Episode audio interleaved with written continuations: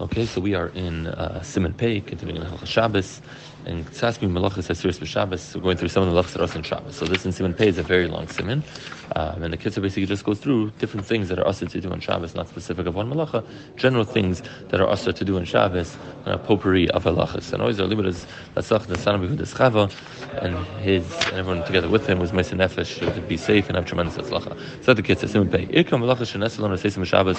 The main Malachas that also do on Shabbos can read the Rebbe Israel. Most of the basic halachas that also uh, people know. The Nichtav Kan Rak Dvarim Shenadu L'Rabim V'Yim Dvarim Shichim says what I wrote here are things that are maybe not necessarily as well known, but they still come up very frequently. So Dr. Kitzur Sif Aleph.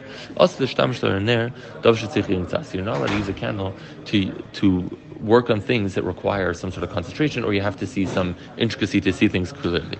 There's Gazra Banashim Yishkach Biyad Sener, the Karfis Hashem and Lapsila, because the Chamar that maybe you're going to be uh, focused on what you're needing to do, and you're not going to see it very well, and you may take the candle and turn the oil to bring the oil closer to the wick. And if you do that, you're you're over on the Isser being Mavir.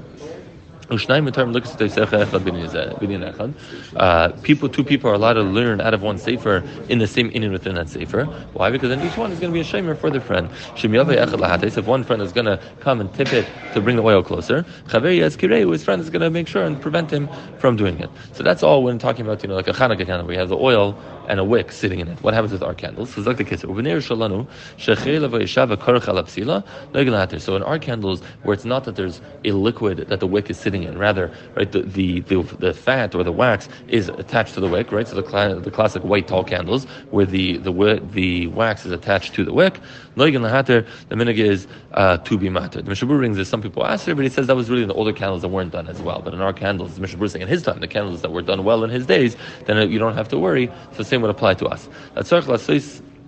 Is the hecker We have to have some sort of hecker that you're not going to clip the top of the wick, because as it burns, it becomes almost like a coal, right? It's the orange, like it's still burning a little. So you have to do some sort of simmer that you don't cut it. Well, the Rama the Rama would be in a deraisa to cut it.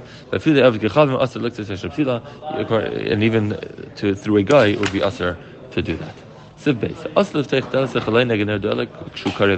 It's also to open a door or a window next to a lit candle that's near that door or window. Because by opening it, maybe you're going to let the wind in and it's going to blow it out. You're allowed to close a door or a window because again, you're not, you're not going to put out the candle by closing it unless you slam it really hard. But you're talking about the opening of an oven where there is fire. Also ben lisker, then it's also side to open, side to close. Why would be also to close? Because if you have an oven with a fire, by you closing the oven door, it right, it helps the fire go stronger, and it's going to make it a stronger. Um, right, or if you have these smokers, where the, the, old school smokers, the way you increase the heat is you open and close these vents on bottom, and it causes the flames to get to get more. So that's how you're going to grow it. But if you have some candle in your house, you opening or closing a window in your house is not changing the strength of the flame in any meaningful way. Sivkivan. You're not allowed to pour hot uh, a hot sauce or gravy onto bread or matzis. Uh, the iron tchilas red of techakara. First, put it into another kli in a bowl. Biskar ksas actually roya chila, and it shouldn't be boiling and pour directly on, you know, from a kli rishon directly on. It pour it first into a bowl.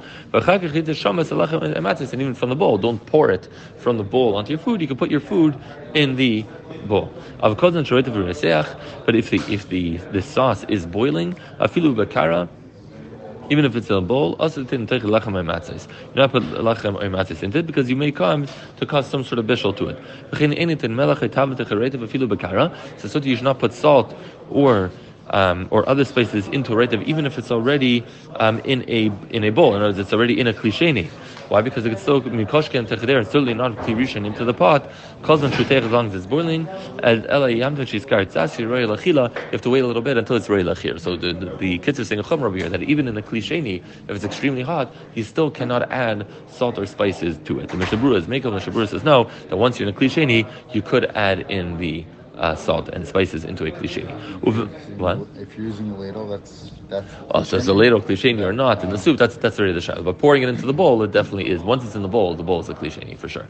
Right? Whether whether a ladle that's sitting in the pot and you scoop it out, if that's called klisheni or not, that I think is, is more of a more of a nidin. Not sure. If the salt was made through cooking, then yesh makilim some are makel that it's already cooked, so in bishul achar bishul. So if it's salt, you know, if it's salt granules that they cooked already, that something that's mutter v'machir gam bezeh tavel bracha, and was machir that can tavel bracha. Mishnah Berurah says that the chalal is not an issue in a cliche anymore, so he doesn't have to tell you over here it's cliche. It's issue. Mishnah Berurah says this extra chumrah also you only have to be knowing in a kli rishon to add salt that really, in other words, b'diavad, adding salt that's already cooked, you can add even to a kli rishon, according to Mishnah Berurah. But machar tavla bracha by kli rishon. But a kli sheni, they already said Mishnah Berurah to put it into a kli sheni. Mishnah says is fine. Right, that we said don't put hot or um, hot coffee or tea into, and we're talking about the it's already cooked, not the granules of instant coffee, but a hot coffee into the cup that you want to drink. It, the mishram sukar, if there's sugar at the bottom of the cup, don't pour your boiling coffee into the cup that where the sugar is in it. First put in the coffee and tea, and afterwards you can put in the sugar. Says you could be uh, makel to do it with the sugar first. The gabe instant coffees today, most of the instant coffees, um, you know, the Starbucks via is a whole different china because it's not really true instant coffee. It's a bigger problem in Shabbos.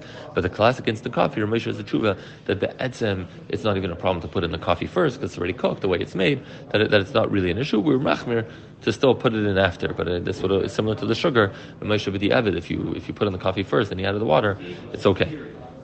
Sivdal. Also, the pre alatana You're not allowed to put fruits or water on an oven after it's lit. You're not putting it there with the intent of boiling it, right? Because that, that, I know that's bishul and Shabbos. Then you're putting it there, but and you plan on taking it off before it reaches that level of bishul. You just put it down for a minute. You're not allowed to put yourself in that situation because you're worried that what's going to happen.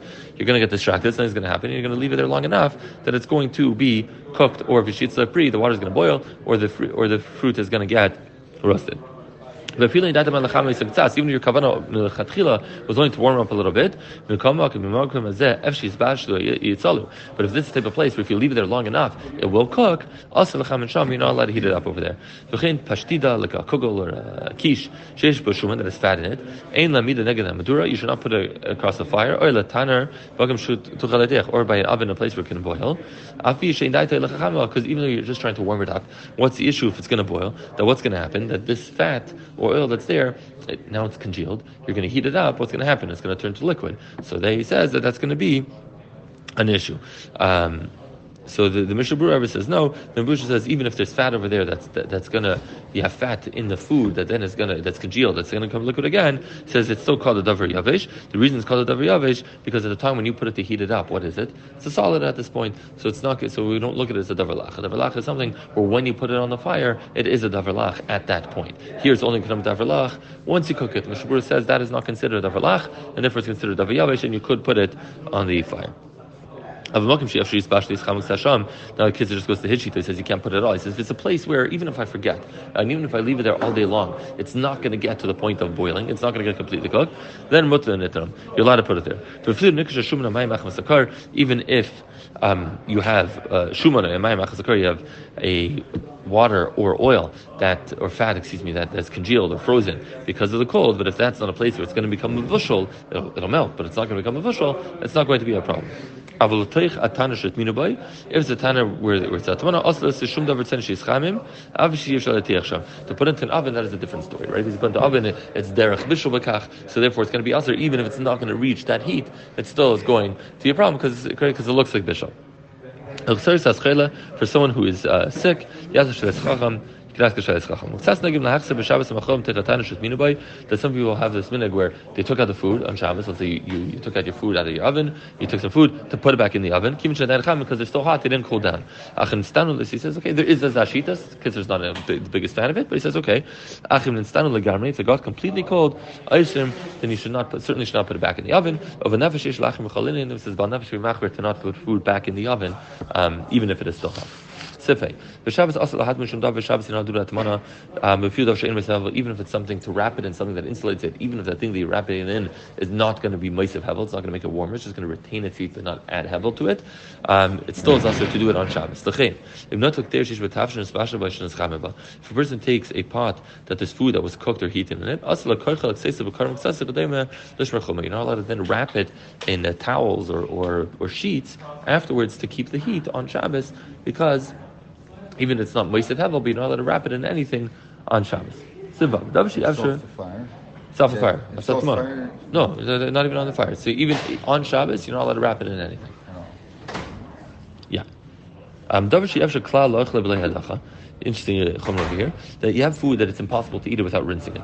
Also, then you're not allowed to rinse it on Shabbos even with cold water. So it's interesting. It's not actually bishul, but you know, I guess the, the way he's saying it, you're still you're taking a food which is not ready to eat before Shabbos and making it ready to eat. So he says that is it's not cooking with fire, but you're changing something from ene roi to eat bechlal to roi to eat, and therefore it's like the kitzur that is going to be usher on Shabbos. Mishabur argues, and Mishabur says no, it's not bishul, right? Bishul is you're cooking with heat, doing something like this, rinsing something to make it roi lachila. Mishabur says it's not a problem. Kitzur says it is. V'dag meluach herring mudash rismayim tzayim. You're allowed to soak it in uh, cold water. Because really, that is something which you could eat without soaking in cold water. The minute was to soak it in water. The kitzur says even my chumrah of saying that rinsing it makes something a problem is only something which is bechlal not right to eat without rinsing it. Good Shabbos.